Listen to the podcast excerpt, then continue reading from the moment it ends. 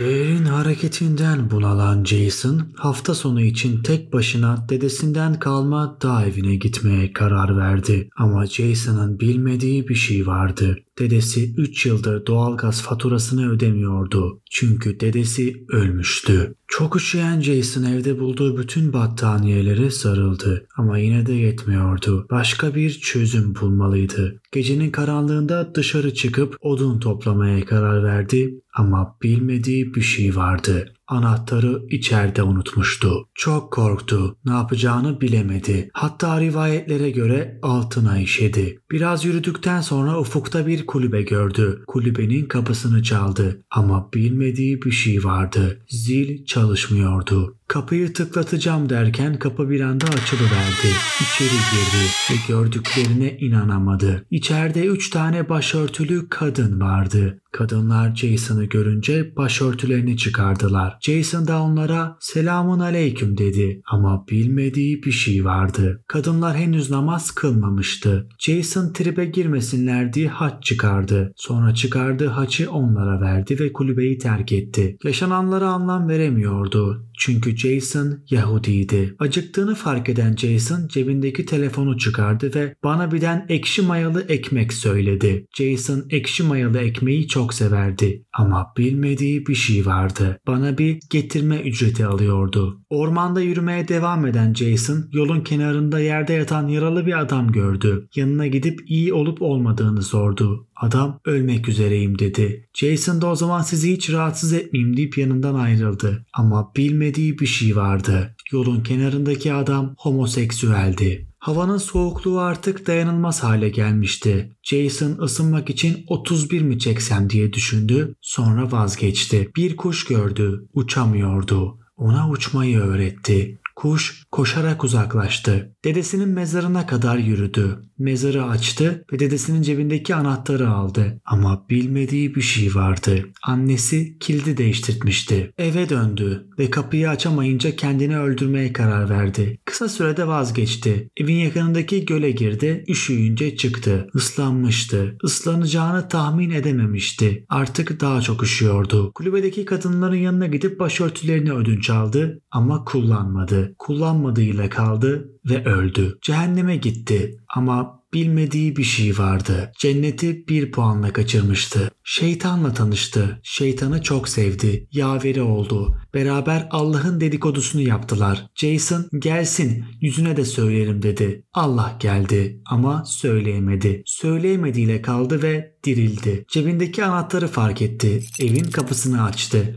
Anahtarı içeri atıp kapıyı geri kapattı. Yine dışarıda kalmıştı. Tekrar aynı şeyleri yaşamayı göze alamadı ve hayata gözlerini yumdu.